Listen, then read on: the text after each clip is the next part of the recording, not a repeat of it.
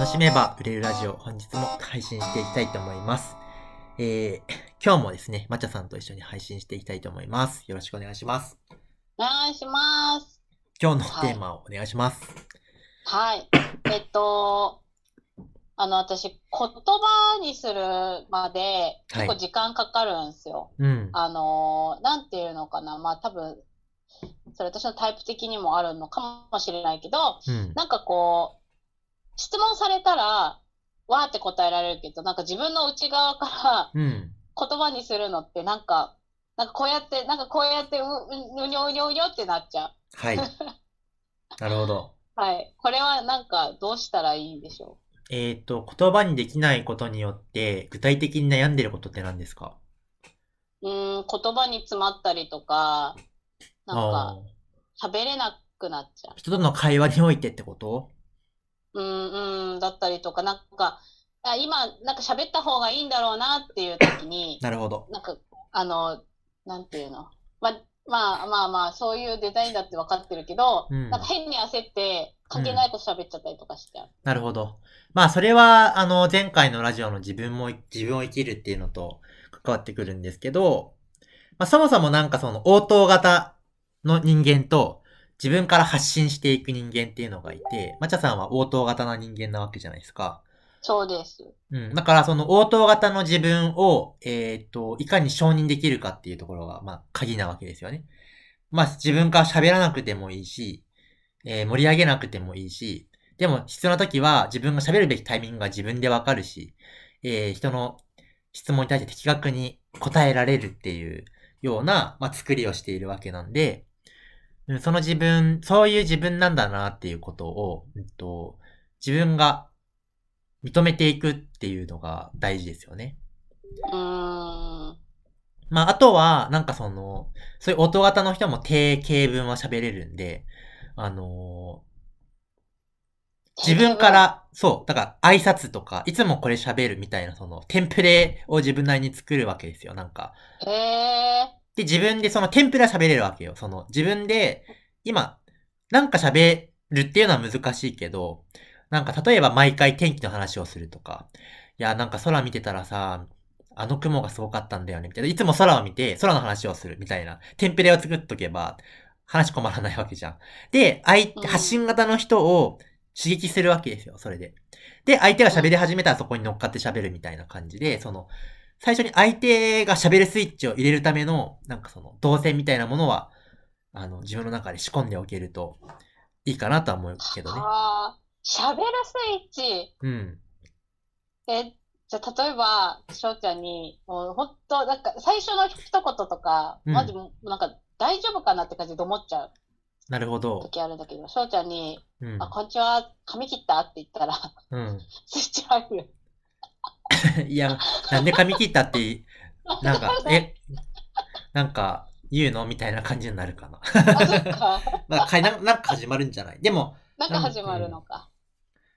でもなんか、まちゃさんがさ、その、なんだろう、人のじゃあ夢を聞くと、すごいテンション上がるみたいなものがあるんだったら、例えば、そういう、さい、なんか、今どこに向かって生きてるの？みたいな感じとか、なんか最近、なんかここに向かって生きてるみたいなのどうとか、なんか自分が、自分がテンション上がる話とかを相手にしてもらうとか、なんだろうね。いろいろなんか用意しといて、今日はこれやってみようみたいな感じでもいいのかもしれないね。うん。あ、でもね、私確かに夢を聞くって、人の夢を聞くのとかすごい好きだから、最近どう？はいはい。っていうのは、うん。すっごい聞いてるわ。はいはいはいはい。うん。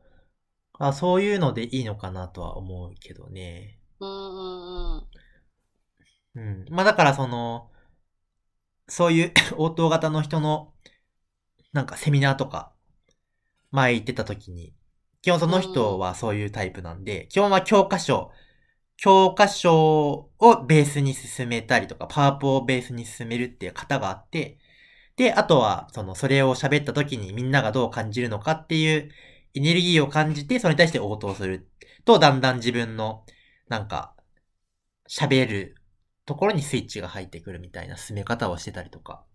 うんうんうんうんしてましたね。うん。応答型のセミナーなんてあるんだ。あ、違う違う、まあ、音型の人がやってるセミナーね。ああ、はいはい、ああ、はいはいはい、はい。まあ、ヒューマンデザインのうん代表がそういう方なので。そうだよね、そうだよね。んそうそうそう。なるほどね。そっうんかそっか。確かに私セミナーとかやるときに、あの、なんていうの？パワポうんないと死ぬ。はいはいはいはい。死ぬし、その、まあ、翔ちゃんのね、翔太塾で、あの、パワポを使ってって、歩行もやってるじゃないですか。はい。で、翔ちゃん、その、1枚のパワポに対して話す時間が結構大きい時とかあるじゃない、うんうんうんでも私、その量で喋ってると、もうそう余談余白、余白が全然余談がないから、はいはいはい。なんかもう普通に喋って速攻で全部終わるみたいな感じになるほど。なっちゃう。なんかその場でね、まあ聞かれたら答えるけど。あでもそれでいいと思うんだよね。だから自分の喋るべきことはここにある。で、それを喋って、あとは、あの、コミュニケーションでやっていくって感じでいいと思うんだよね。うんうんうん。ねえ、そうなんだ。もう発信型の人は羨ましいですよ。なるほど。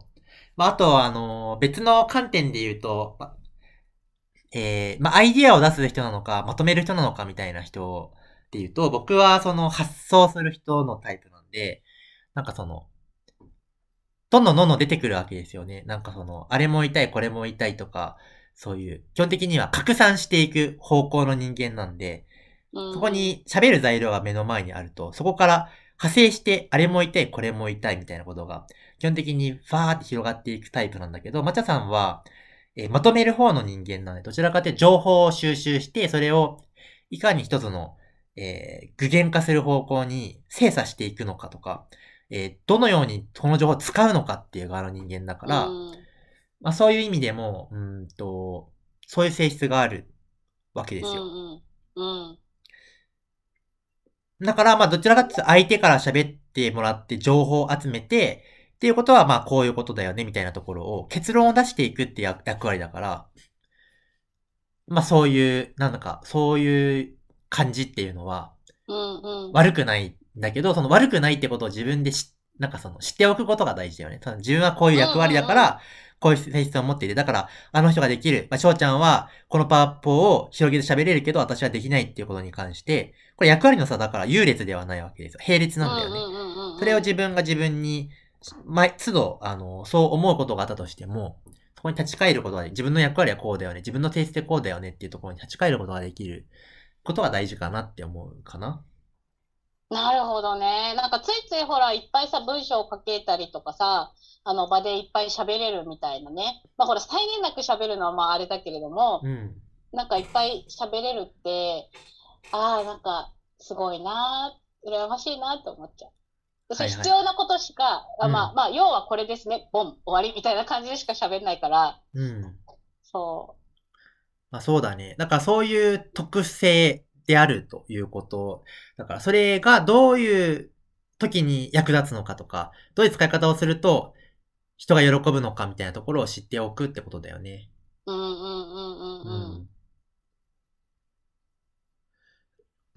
まあ自分を生きるっていうことですね。そうですな。まあ結果そこですよね。本当や。まああと最初にさ、聞かれたら出てくるけどって言ってたから、もう本当に、とにかく、聞いてくれる人をセッティングする、うんうんううんうん。ん、感じじゃないですかね。うーん。なるほど。うん。まあ、あとその、さっきの応答型みたいな話で言うと、の人っていうのは、その、具現化が不安定みたいな感じだから、その、ある時にものすごい一気に、あらゆることが形になってたり、言葉になってったりとかするけど、えー、ある時期はシーンみたいな、これ出てくんのかな、うんいつ出てくんのかなみたいな感じで、ストップみたいな感じの、その、えー、言葉にしたり具現化していくのが安定してない。不安、うん不安定だから一気に出てくるっていうタイプだから、そう、すごいの量が。だから、その、できない時はそういう時なんだなって思っとけばいいと思うんだよね。なんかその、あ、今、集めてるとこなんだなっていうか、情報を集めてる時な今はそういう時なのねっていう風に、なんかそれを問題視しないで、待てるといいのかもしれないなとも思うあ、な。もう待つの苦手だわ。なるほどね。不安定ですよ。ただ、あの、来るとき、どっと来るから、うん。そこでね、またあの、前回のラジオの時にあったけど、あの、一気に進んでしまうので、そこちゃんとね、時間を切って、そうだゆっくりやるとね。難しいですな。本当ね、自分を生きるって、は面白いけどね。そうだね。なんかね、どうなんだろうね。ペースを落とした時に、インスピレーションが去っていったりとかしないようにしたいね。したい。いや、私さ、あれ、大丈夫？時間。なんか、うん、うん、どうぞ。こ、この間夜中の1時、はいはいあもう寝ようと思って携帯置いて、もう寝ます、おやすみってなった時に、ドカンってきたの。なるほど。ドカンってきて、で、それが、その時に、メイシーが降りてきたの、名前が。え降りてくるの、たまに。それはなるほど2、3ヶ月に一度。あー。のははははものすごい大量のインスピレーションとともに、大量の、もうレシートかなっていう量のメモが、あの、起き、起きて、あ、私こんないっぱいメモ取ったんだっていう量のメモが残ってる。はあはあまあ、そういう時は、多分、ね、なんか、その時に、メモ、メモ書きなり何かなりに残しておかないと去っていっちゃうもんね。去ってく。いつもそれでね、後悔するんで、ああ、失敗したみたいはい、はい。な。だから、あの、一応、なんか私と同じような経験をしてる人のために、あの、話しますけど、お風呂で私結構インスピレーションを受け取ることが多くて、うん。で、その時に書くものもない。で、一応、あの、お風呂場出てすぐのところに携帯置いてるので、うん。あの、携帯にやれる時は入れちゃうけど、できない時は、あの、お風呂にもしもしがついてるんですよ。もしもしが。うんうんうんうんあの、インターホン、もしもし、もしもしがついて押して、あの、旦那さんに、あの、これってメモしといてくれるって言って、旦那にあの、メモを今日お願いする。えー、はしてます。お風呂にインターホンつけたってこと？